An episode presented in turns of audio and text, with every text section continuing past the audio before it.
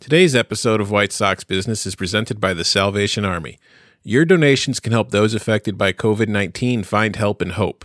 To give, ask your smart speaker to make a donation to the Salvation Army or make your gift at salvationarmyusa.org. That's all one word, salvationarmyusa.org.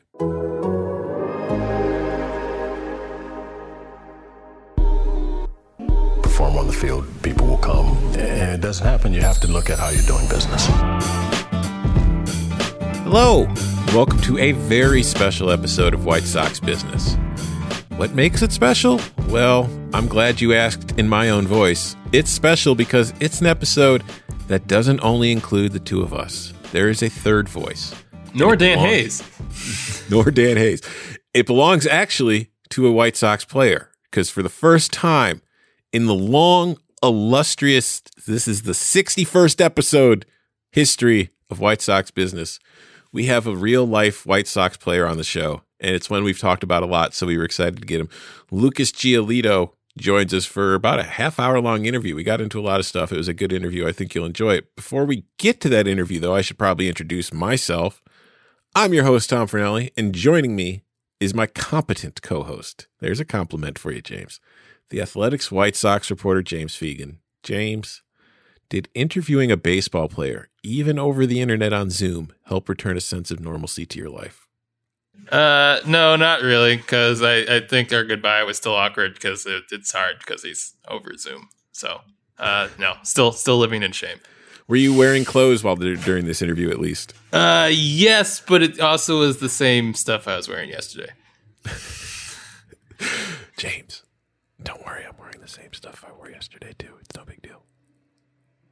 Uh, I, I think your your whispering is probably being picked up on the mic. I don't know. Oh shit! All right. Well, I, I meant to text that to you. Oh damn. Oh well. Yeah. No, I'm wearing. I mean, my official quarantine uniform has been t-shirt, sweatpants, and then Uh, occasionally a hoodie. I, I I try to switch it up. I swap between uh one pair of sweatpants and one pair of gym shorts, so I, I feel like I'm keeping it a bit fresher than you are. I've. I well, listen. First of all, I am a sweatpant connoisseur. I have like six different pairs. That I think that's the maximum allowed by Yeah. uh, Illinois state law. Yeah, so I've, I mean, I rotate through them, and then I've got about another six pairs of basketball shorts. It's just it hasn't really. I mean, there was a couple days where it was warm enough to wear basketball shorts, but for the most part, it, it's been sweatpants. And I don't think I'm trying to.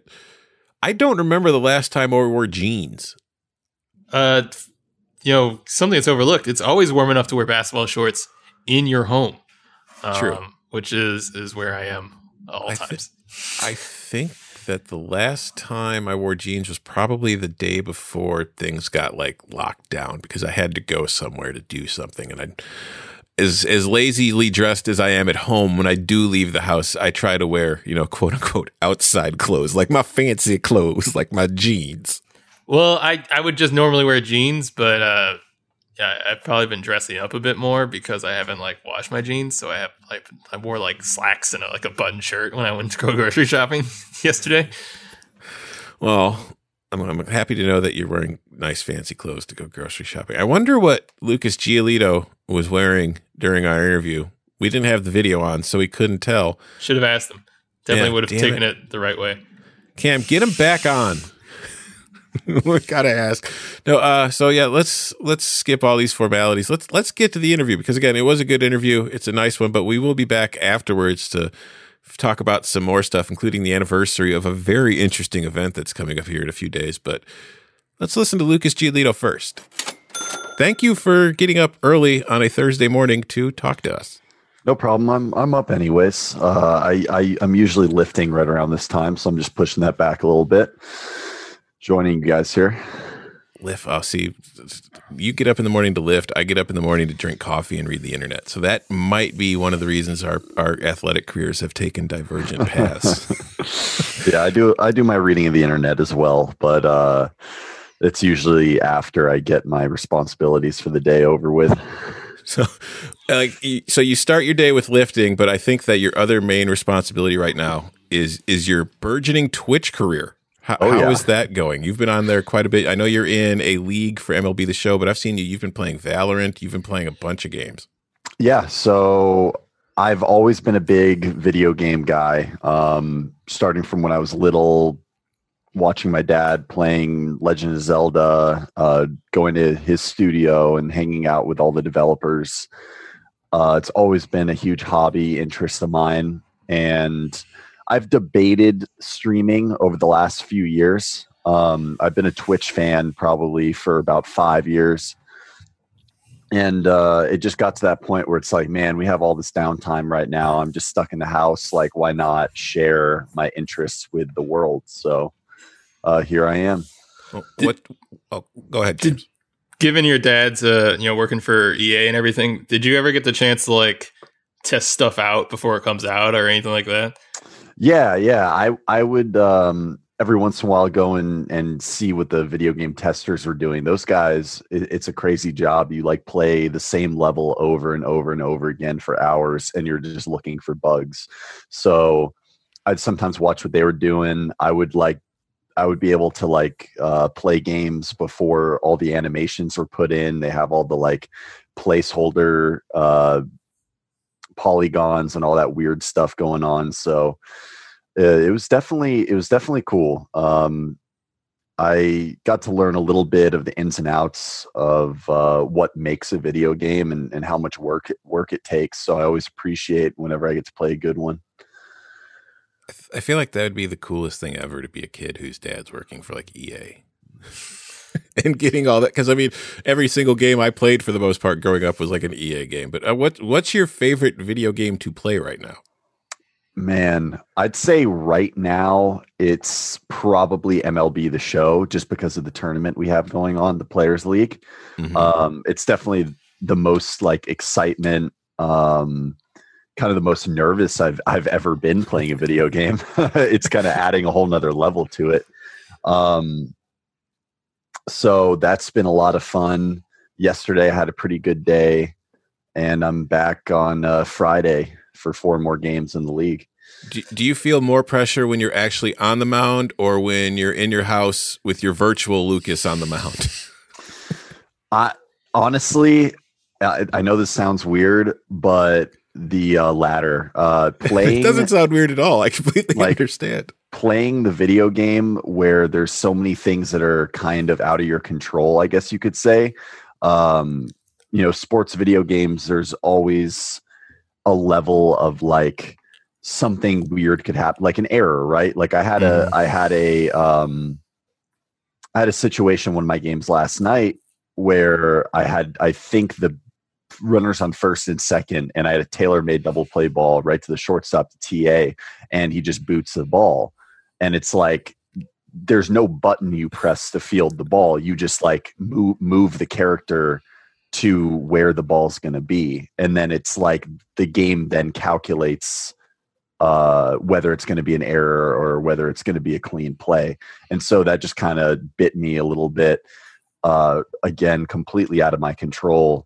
Uh, same thing, like I'll try and throw like a fastball down and away to the corner, and I will execute it perfectly as far as like the power up behind the pitch and then like the accuracy. It's like a whole meter system, and it will still be a ball. So there's all sorts of things that are a little bit out of your control that kind of keeps it interesting. Um, you could square up a ball perfectly and and think that it's going to be a homer, and then it's just like a hard ground ball right to the shortstop. Uh, all sorts of weird stuff like that. So it, I think that it kind of balances it balances it out for guys that aren't as skilled in, in the game, gives them a good chance, and and it keeps things interesting. Did Is you it- fire an angry text to Tim afterwards? No, no, I'm not. I'm not blaming any of uh, any of my virtual teammates for their miscues on the field. I I I think I watched like ten minutes of you um like practicing uh the other day, and Mhm. I, I would agree with your assessment that they uh they they egregiously underrated Evan Marshall in that game. But Yeah, is is they- it weird? Is it weird to have like your yourself and your entire peers and like this ratings readout of everybody uh to kind of like peruse through and play with? Yeah, it's it's very interesting. Um, it's a bit frustrating looking at the White Sox ratings, to be honest. Um, the game favors big market teams and teams that uh, consistently go to the postseason, obviously. So, like Dodgers, Yankees, uh, Astros, uh, Red Sox, all those teams, their the player ratings are going to be higher to reflect a better overall rating for the team. The White Sox ratings are not very good. I think that our highest rated player is Yasmani at like a uh, 82 or an 83, and then we got uh, Abreu at like 81 or 82, and then I'm an 80. So everybody else is kind of falling into the 70s and 60s after that. Uh, I don't think it's 100% accurate to how skilled the players on our team are. Um, I think that Yoan Moncada being in the 70s is a bit ridiculous. It's an outrage. Um, obviously, Evan Marshall being a 58 overall is probably, in my opinion, one of the worst ratings I've ever seen in a video game, considering uh, how good his stuff is in the season he had last year, um, all that bullpen work he had for us. Um, I just think that there's like they have like a certain algorithm and they also have to kind of play to how well the teams have been playing. So uh, I think that uh, if we can get back out on the field in real life and and start to show uh, start to show uh, the league what what we're capable of as a team, then our ratings will start to reflect that. Is is there anybody in the league representing the Astros? Oh, yeah, I want uh, Lance McCullers. Are you worried about like a second screen situation? Where yeah yeah so it's like so the so the good thing is that um i am live streaming all my games on twitch but there is a delay so whoever i'm playing against they can't pull up my if they Okay, cool, pull up my cool. twitch stream it would still be on like an eight second delay so kind of similar to the the monitors we have in the clubhouse when you play him, you should have have your wife like bang a trash can in the background. yeah i well here's the thing like when whenever i'm streaming especially if i'm playing mlb and someone asks me a question or i even mention like the astros or, or houston or their ballpark or anything then it's like the the twitch chat immediately lights up with bang bang bang you know this that and i'm like all right here we go again. I've already addressed this. Yeah, they're they're just gonna have to wear it for a little while. yeah for sure Uh, well, you, you mentioned that you know you start your days with lifting, like getting back to you and not the video game world, but the real world in baseball. I mean, how have you, if if what kind of changes have you made to your regiment, if any, while dealing with this situation where everything's been shut down to stay in shape and help make sure that you keep ready for you know in case the season starts up here soon or they want to get they're able to get going. What are you doing to make sure that you're still in shape? Yeah, uh, I'm able to get my full lifting conditioning routine in. Um, like honestly, thank God, my wife and I decided kind of towards the end of the off season to start putting together like a home gym in our garage. Uh, we got a squat rack, we got a bunch of uh, weights and, and various things. We got a Peloton bike, um, and so kind of the situation being what it is, uh, coming home and having that available to me on a daily basis is huge. Uh, I've put in order and I've received a bunch of other equipment um, ever since I. I mean, I think I started looking for stuff on the internet like towards my tail end of my time in Arizona on my way back here. Uh, I got more weights on the way, more you know equipment, things like that. Uh, for throwing, that's where it gets a little interesting. Um, Mhm. I am I am like pretty much counting all my throws. I am tracking uh, my workload. Um, pretty much right now, throwing like five six days a week. Uh, maintenance type of situation. The only downside is not having a catcher. Obviously, throwing by myself. So I have a net in my backyard. Uh, I also live two blocks away from a park that has softball fields, and uh, one of the one of the fields has like a very tall chain link fence. So I can simulate long toss into that chain link fence, and I have a, uh device that can that I have on my arm that can actually kind of tell me how much like stress I'm putting on my arm to help track with the uh, workload. Mhm. So I'm kind of having to like, you know, finagle a few things and and I'm kind of using the technology uh, available to me to be able to play catch by myself and really keep my eye on um, how much stress I'm putting on my arm and and making sure I'm staying in kind of like the green zone. Do you have a fence that you can uh, tie the core velocity belt up to? Actually, I got uh, I got Ariana holding the uh, cords for me.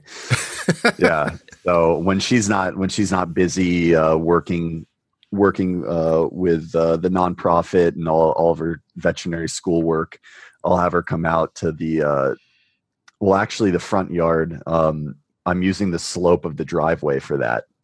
Uh, I'm still waiting on my portable pitching mound that I ordered. Uh, I'm sure that like those big things like that take a bit to get here. So I'm using the slope of the driveway for the core velocity belt stuff. Um, when I go to that park to throw, there's like a pretty nice slope near that uh, chain link fence that I'm able to kind of simulate, uh, you know, throwing downhill with as well. Has there been an instance where someone is walking through the park and they see like some six foot six guy like doing like heavy duty like throwing work uh, in the middle of the park and wonder like like do a double take on you or anything like that? Yeah, I there's been a few kids like you know scootering, skateboarding by that are that will take a look and and seem kind of confused and interested. Um, I've you know there's been a few. I live in a in a neighborhood with like a lot of uh, elderly people, and they'll be walking their dogs, and and every once in a while I'll hear like a Steve Reich and things like that. um, I don't think anybody here knows who I am, uh, which is probably a good thing, and uh, they probably think that I'm just like some crazy uh, you know, baseball fan that just wants to throw as much as possible. I mean, I'm there pretty much every day. I see the same people on their walks all the time. They probably just think you play for the Lakers. so, I mean, so obviously that sounds like you're you've got a lot going for you where you're able to, you know, stay in shape. So that's good. Now, what what's this pitching mound that I heard you ordered? It's what is it exactly? Yeah, it's just it's one of those portable pitching mounds uh, made of like rubber. Uh, it's got that like felt top, I guess. Uh, all the like indoor facilities have them. Um, oh, okay, okay, now, okay, now I get what you're saying. I was just yeah, like, wait, if you I can can I go on Amazon and order one of those? no, I, you have to like go direct through the companies. I want to Okay, say, cool. um, I yeah, that was a it, that was all like through my agency being able to work out getting one of those. All right. So when when you are on the mound, you know you you like to pitch inside. Uh, is is there a way that you try to balance pitching inside with not trying to hit guys, or do you just kind of have to say, you know, fuck it, and if somebody gets hit by a pitch, oh well, you know, it happens because like throughout your career, you you've always pitched inside, but aside from 2018. You don't really hit a lot of guys. So how how do you find that balance where you command the inner part of the plate while the risk of putting a guy on base? Yeah, I, you kind of hit the nail on the head. Like I don't care if I hit someone. Honestly, uh, we're competing. It is what it is. Uh, if I'm going to go inside, I really want to go in or miss in. Uh, I do miss. I'll be trying to go inside and miss over the middle a good amount. That happens, um, but that's usually the goal. Like go in, miss in. Uh, I like to pitch inside. I think that. Ch- uh, I'm big on changing eye levels, but I think also think it's very important to go in and out as well. And uh, you know, with me knowing what kind of fastball I have, throwing it inside on the hands is always a plus.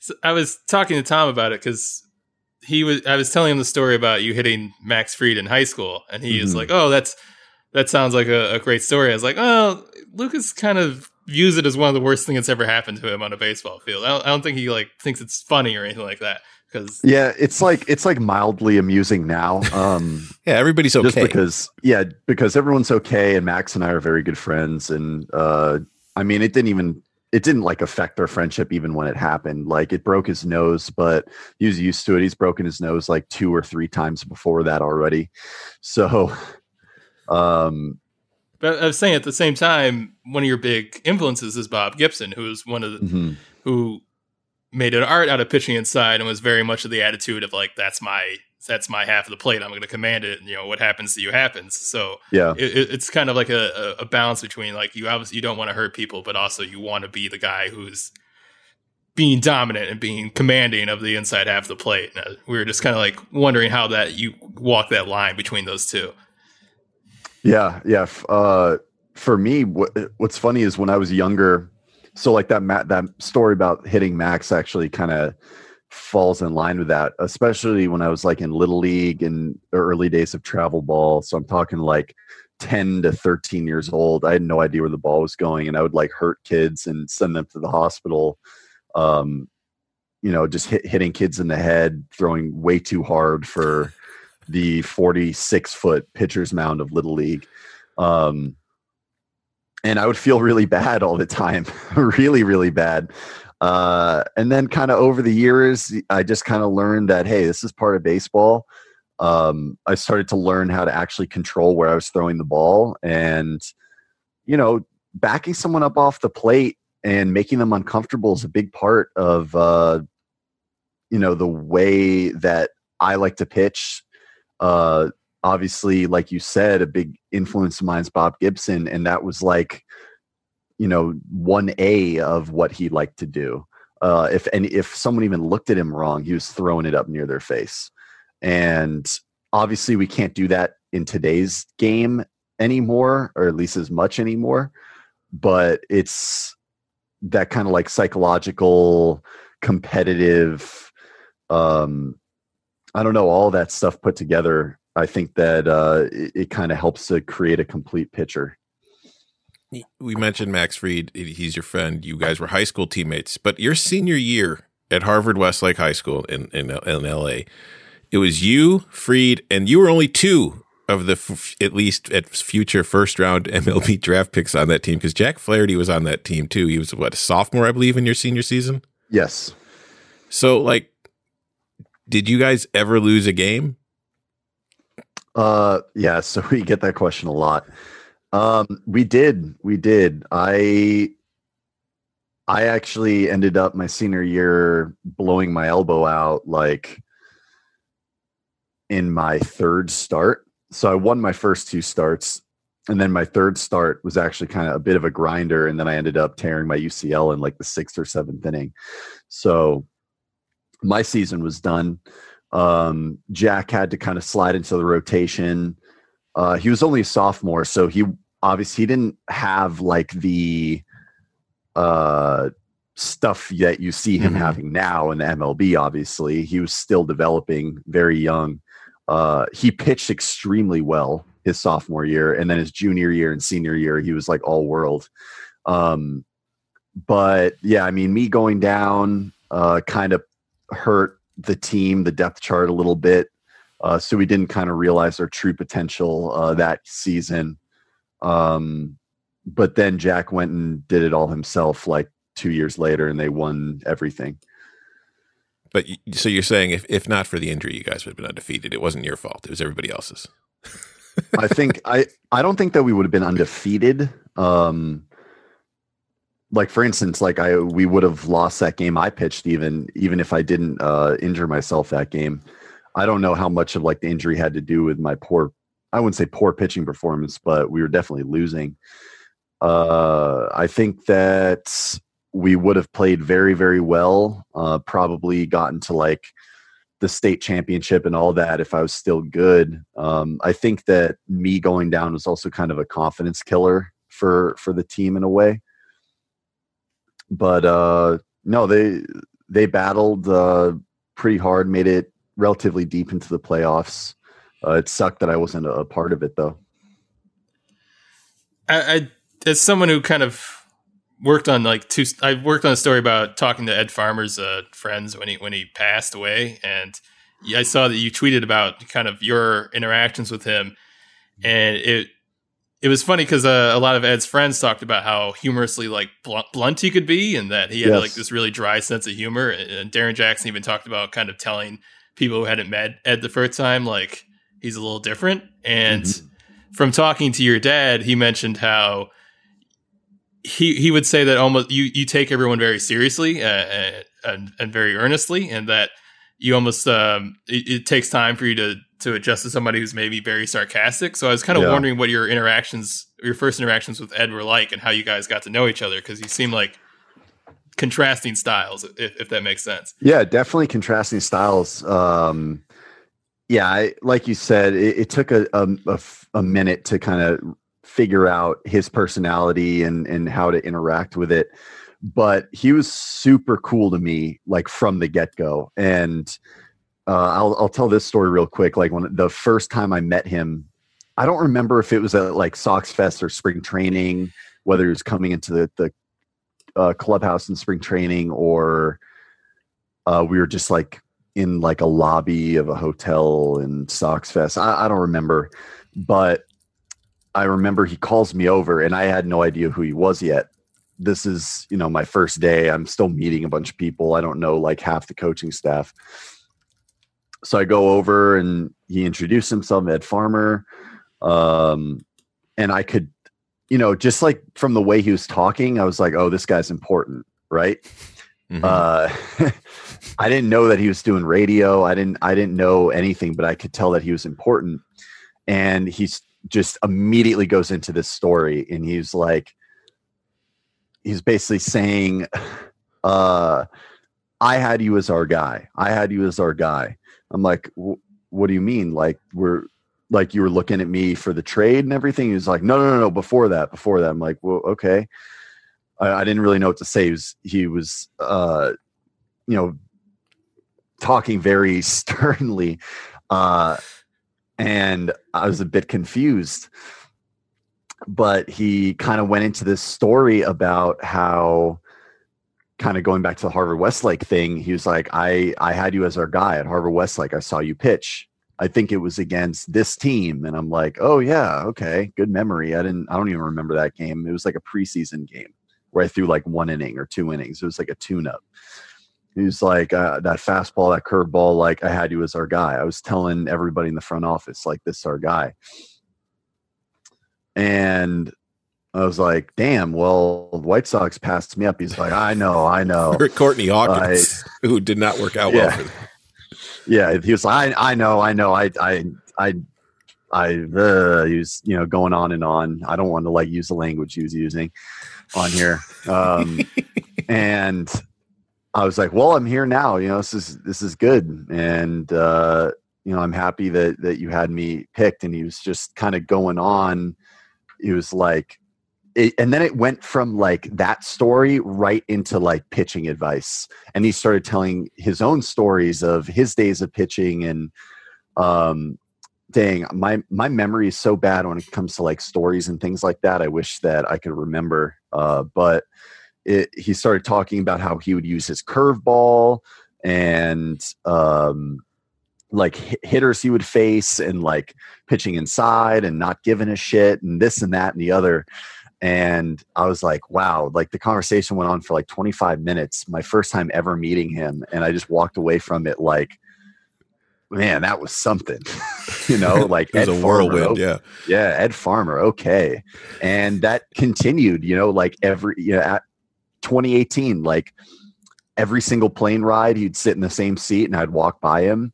And if I like pitched that night or I pitched like the night before, whether it was good, bad, like he'd call me over, we'd have a little conversation.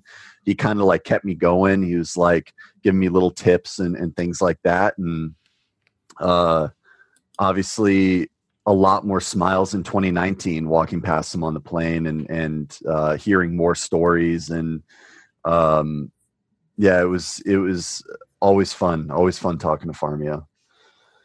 So you've probably talked about your turnaround after 2018 uh, millions of times. I, have written about it a lot and mm-hmm. talked to you a bit more about the spring. And uh, you mentioned how your wife was big on telling you to, to kind of leave your comfort zone. Yeah. And I think I have one question that's still nagging at me, um, kind of weighing everything out. And as a fellow married person, uh, How did you overhaul your mechanics while in the final stage of wedding planning? oh man, um, it, the big thing was keeping it simple. Uh, first of all, having an amazing wedding planner. Uh, she killed it for us. It made both me and Ariana's job very easy when it came to the wedding planning side. Uh, Ari was heavily involved. I kind of picked up the slack. I did the I did cake tasting. That was my favorite part of wedding planning. I had to do that solo because Ari had like exams or something. Um, You soldiered through, though. I'm sorry. I said you soldiered through. Yeah, yeah. I uh oh man. It was it was it was honestly just like having a routine, keeping it simple. Like when it came to the baseball stuff, completely separate. Uh that was all in the morning. Wake up, you know, do my lift, throwing, uh doing my drills. It was all very much part of a plan on a daily basis. And then afternoon, okay, like what do we got? Uh, how close are we to the date? What do we need to work on? So, and like I said before, the wedding planner, unbelievable. Uh, really, uh, not not too much responsibility uh, with everything she was doing. All right, what well, cake did you go with? Oh man, I think I think we had two flavors. Uh, one of them, man, I don't know. Like that whole night's such a blur now. I don't even remember. I was gonna say, of everything that happens at a get to, like- person's wedding, the cake is probably the flavor of cake is probably not at the top of memories. Yeah, I, I don't think- really remember mine's either. I think that one of I think one of them was uh carrot. That was like the side cake, just because like that's my favorite flavor of cake. Um, I don't know. I don't know. Carrot cake, massively underrated. Just my opinion. Yeah, if you if you take the raisins out, I'm all for it. It's my favorite ever. Yeah. No, I'm a big carrot cake guy too. Okay, well, we appreciate that you spent this much time with us. So before we let you go, though, we've got two listener questions for you. So Cool. First one comes from at Baller Librarian. Who is your least favorite hitter to face who isn't named Mike Trout? Mm. I'd probably say Nelson Cruz. Really? I had that I had that game against him last year where I gave up three homers on three different pitches in three consecutive at bats. I, I remember that game. Yeah, yeah. No, it was I, like I- fastball, changeup, curveball, or fastball, changeup, slider, homer, homer, homer. yeah. Do you Nelson- was Nelson's that on your pretty good at mind doing that? at all? Uh, I mean, he's the guy you struck out to cap the shutout in uh, Minneapolis. Was that on your mind at all during that? No, I never. When I'm in the moment, when I'm playing, I'm never like thinking about pass at bats or anything like that. Um, you know, doing scouting, obviously, that's the time to think about it and try and put together a better game plan. Um, but yeah, I think that uh, they just really that one game they really got to me, and and then uh, my next start against the Twins is when I had my uh, vengeance, I guess you could say. All right. Last question from a listener. If there, this is from at Mad at Spoon, which I guess they're a fork person. If there was one change you could make to Major League Baseball, on or off the field, what would it be? One change. Oh, I don't know. Um I've never even like really considered I'm kind of happy with where it's at. Um I'll say based on what you did with your with your uh, MLB the Show career, it would be get rid of DH and allow pitchers to hit. In I'm hitting 500. I'm 1 Yeah, for see? 2. I mean, the proof's in the pudding. yeah i i'm trying to think of of something i i'd say i for me if it no one else would agree with me on this i'm like the one guy in the league just get rid of the video room for players until after the game like no no going like bring it back to the old school like just sit in the dugout and you know if you need to make an adjustment like go to your mental video not go and stare at the screen for five minutes in between innings That's an interesting answer. I, I, I get what you're saying though. It's kind of you know it's like a figure it out kind of thing. Don't don't get too overly reliant Yeah, on the video and swamp your mind with all the now information. that would never happen the advantage goes pitcher there um, Mhm. Pitchers will go in the video room in between innings every once in a while to like see like where they missed if they like gave up a hit or if they didn't execute a pitch properly. You can see where that pitch ended up if you like pulled your head and didn't see it. Um, but hitters will go in and like slow it down, different angles, look at their swing, see the timing, watch uh, the pitcher's delivery over and over and over again, try and get timing down, all that kind of stuff uh, mid game. Um, I think a lot of hitters are used to that and rely on that a lot. So if that rule were to take effect, it would definitely be advantage pitcher. Mhm. Um, I'm not. I don't really care about watching video during the game. So like again, I'm saying this rule change just to be selfish. That's that's those are the best rule changes, the ones that Yeah. benefit you the most. That's the way you want to go. Yeah. well, seriously, thank you for joining us and giving us as much time as you did. We really appreciate it, and I know that James is hoping that one day soon you two can be together in a clubhouse so he can pester you with more questions in person. I know. I miss it. It's crazy. We should be in. I don't know. We should be on like a road trip or something somewhere right now. It's crazy. All right, well, again, thank you for joining us, Lucas. We really appreciate it. Yeah, Yeah, thanks, awesome. Lucas. Yeah. Thank you guys. Appreciate you. All right. Well, we'd like to again thank Lucas for waking up early. It's, it was 9 a.m. his time.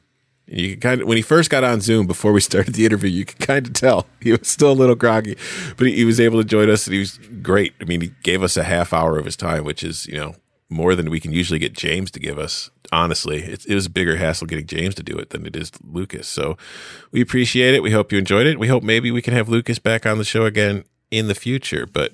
We're going to go to the I mean, past now. How many articles has Lucas written during the shutdown? believe believe it's Uh, at zero. So he's a we we went over his How many- how many have I written? Twitch streamer. I mean, I don't know, but he's he's he's doing his best to represent the White Sox and MLB the show. He's a team player, all right? He's not blaming Tim for making errors in the game like Yeah, he- most he of the refused. fans are. Yeah.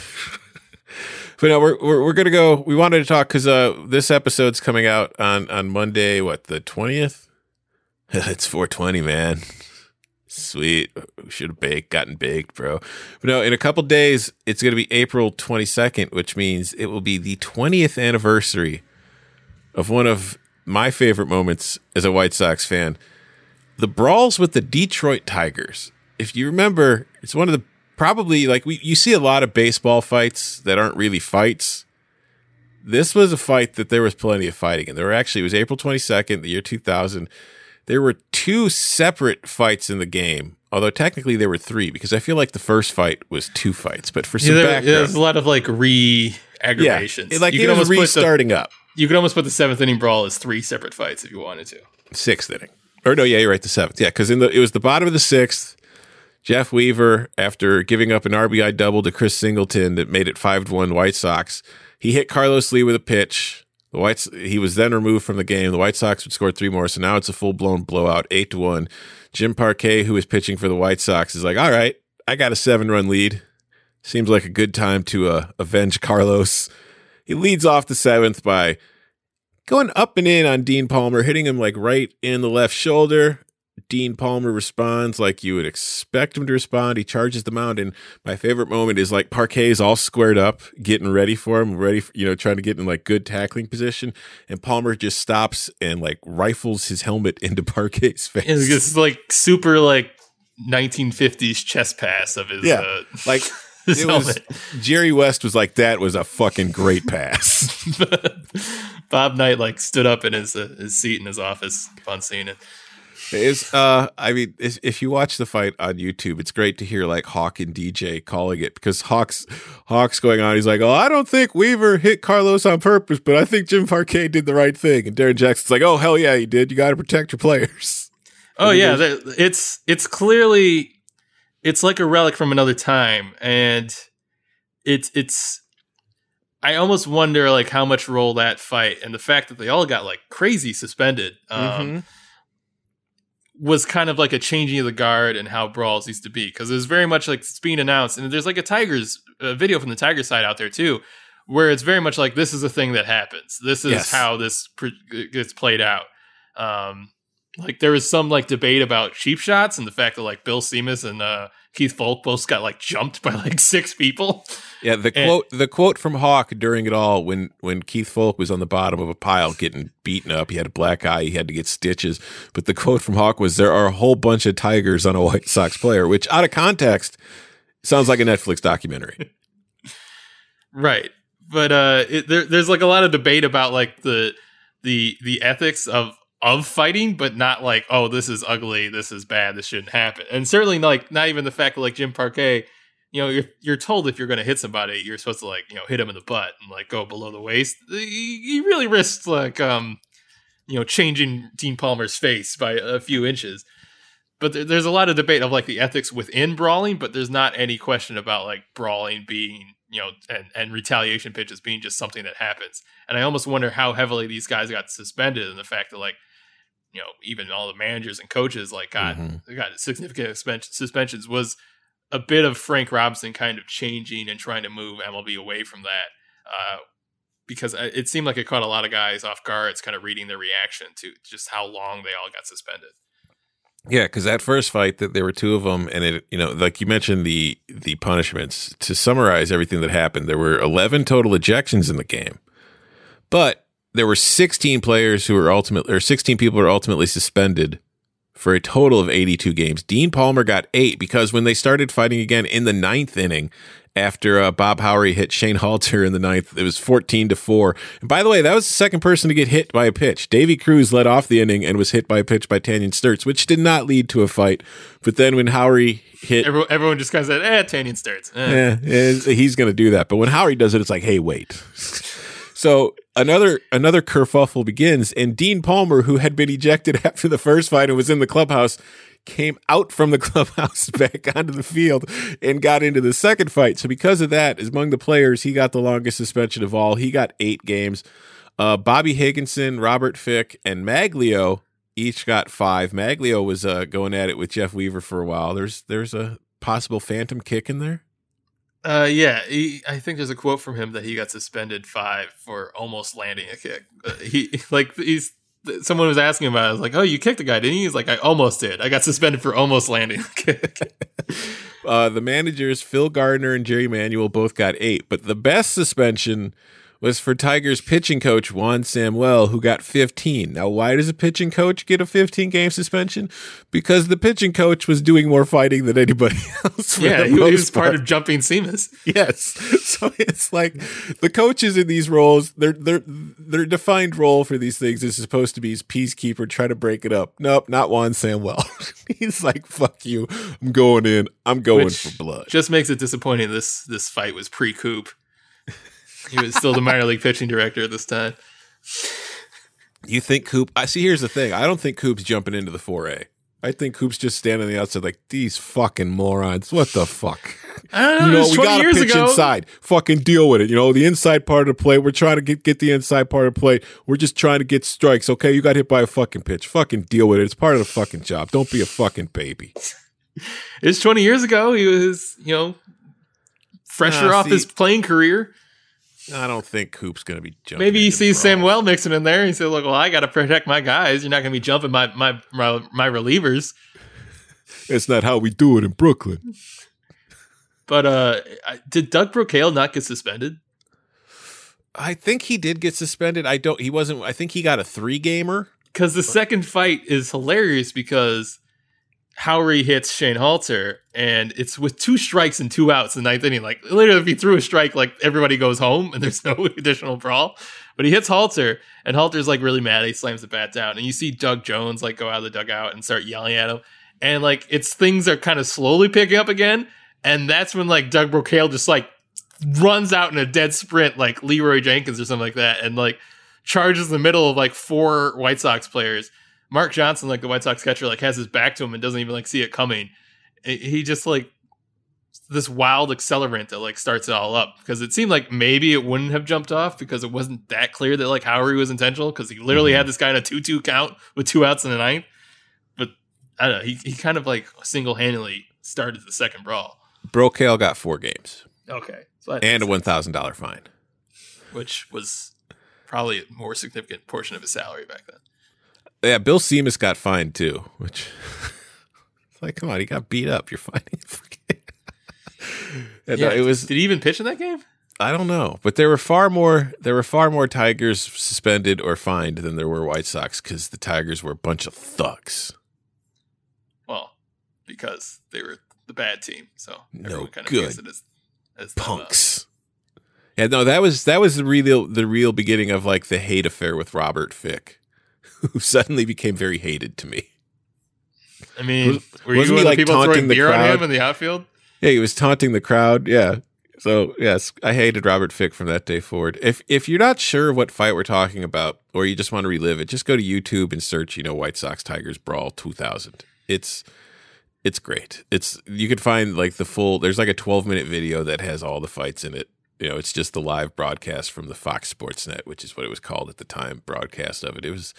I remember watching it the day it happened. So it was. You know, it was Also, uh, definitely look up to find the post game interview where Jim Parque is very cockily saying, uh, "Yeah, we destroyed them," because it's. I I don't know. I, I can only dream of having a post game interview with a player who's like that. Jim Park that was I mean Jim Parque said a lot of things during his career with the White Sox. He was he was somebody I think if I recall correctly like White Sox beat reporters were always happy to go interview after a game because they figured they would get a good quote out of him and they usually did. He was kind of never the same after that year, which is sad because he had a shoulder injury. But yeah, he he he, he had a he probably would have gotten a, uh, a Jimmy Stones nickname from Hawk uh, eventually. Jimmy Stones. I tell you what, DJ, you know what? I love this part. I love his attitude now. You know, he's he's got he's got stones, DJ. Jimmy Stones. I just remember like when Jesse Crain's like career was like with the White Sox was at his peak, and if he could like somebody swing at a curveball, and Hawk would be like Jesse Stones.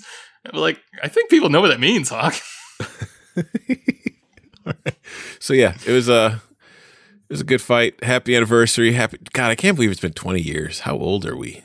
How old were you when the fight happened, James? I was uh I yet to turn thirteen. Jesus. Jesus Christ. And you oh wow, I mean somebody somebody there should have been like think of the children watching at home who this will I was definitely influenced. It, it hardened me. You went to school the next day and just started throwing baseballs and punches. Yeah. Playing catch with my dad uh, in, the, in the backyard, just everything was at his throat the, the next day. I was wrong. There weren't there weren't 16 suspended. There were 17 because James got suspended from school the next day. All right, uh time time for shout outs.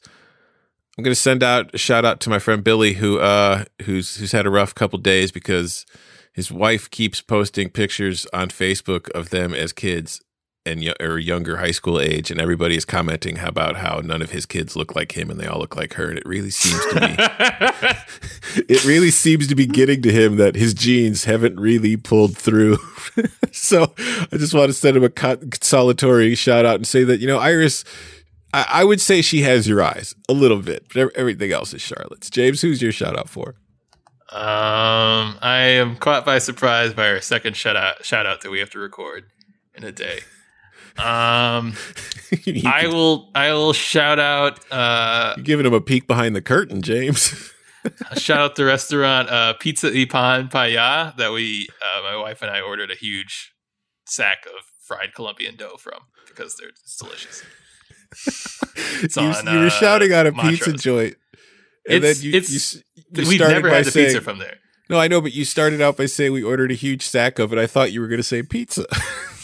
And I was like, is this the new thing in the pizza game? Just a sack of pizza? Sacks of pizzas. Yeah. It's it's the new it's like there's Detroit style, it's the new Chicago style, it's it's the Edgewater style, it's a sack of pizza. Yet a new Chicago variation of pizza to infuriate everybody. Did you see the meme going around on on Twitter uh, yesterday, which would be Wednesday? Because spoiler alert, as James alluded to, we've, we've recorded this episode on Thursday. We're doing two episodes in one. I, I did. I, I've seen extremely uh, harsh moral judgments being floated around of everyone who uh, has weighed in about uh, the style of melted cheese on bread. I refuse to partake on Twitter, but I will say that I would go four, five, six. I would go New York, Chicago Tavern, Napolitano. You refuse to. You memorize the numbers. Well, they were four, five, six. It's not a hard one to, for, you know, forget. I, I, I like Chicago pizza. It, I've been here. I, I don't begrudge St. Louis people eating their weird pizza. No, I'm that sure stuff I'd be is used to it trash. if I grew up with it. It'd, it'd be That normal trash. to me. It's fucking crackers with tomato sauce. That sounds great. That's bruschetta. People enjoy that. No, no, no, no. I'm, I'm sorry, not tomato sauce, ketchup. Uh, well, that's that's strange, but you know, ketchup, you know, it it it uh it activates a lot of uh sensory glands in your tongue, and it's Now, there are- reason. There are people who hate on Provel cheese, which I understand why, but I don't think Provel cheese is. I think it's pretty decent cheese. I don't think it's. It's not like the first kind of cheese I would ever go, but I don't really have like a distinct problem with it. I just have a problem with like their their crusts and their sauce.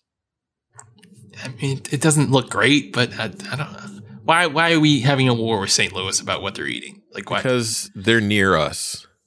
They're, have you driven there recently? It's it's kind of far. It it is a far drive, but I mean, you know, they're still a rival.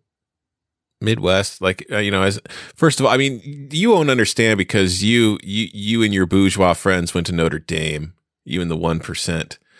As as somebody who went to Illinois and was immersed in a culture that was like half Chicago, half St. Louis, and downstate kind of kids, there, there's a rivalry in there because there's a certain point where you cross in Illinois heading south where they hate Chicago and they all identify with St. Louis. Is that uh you know basically forty five minutes south of Chicago? Yeah, where it's you reach that basically anything point? south of I eighty. I mean, not not like hard and fast rule, but once you get past south of I eighty, if you're a Chicagoan, you're probably in you're probably in the minority as far as favor. Like, uh, uh I, I'll, I'll stop there because the only thing I have is probably political. Yeah. Whereas in South Bend, everybody loves each other and Jesus and the Fighting Irish. Uh, only because Notre Dame is like the biggest employer in the city. Otherwise, it'd probably be full of resentment. Mm, true. Everyone's Like- just trying to not mess up their money. Yet for some reason, the, never mind. We're going to get back into the thing you were just alluding to. Anyways, uh, thanks for listening to this episode of White Sox Business, and thanks again for like what the fifth or sixth time to Lucas Giolito for joining us. It was great. I hope you enjoyed it, James. yeah, appreciate Awesome. the Lucas. My one of my favorite interview subjects. Uh, it's weird to talk to him through a Zoom, but um, he'll have to get me through. Well, if if you enjoyed the interview, make sure you give us a five star review to let us know you did, or you know, recommend the show, recommend the interview to a fellow friend, fellow fan. Let them hear it because, damn it, you know, everybody wants to hear Lucas Giolito talk about his video games. Thanks for listening, everybody. We'll catch you next time.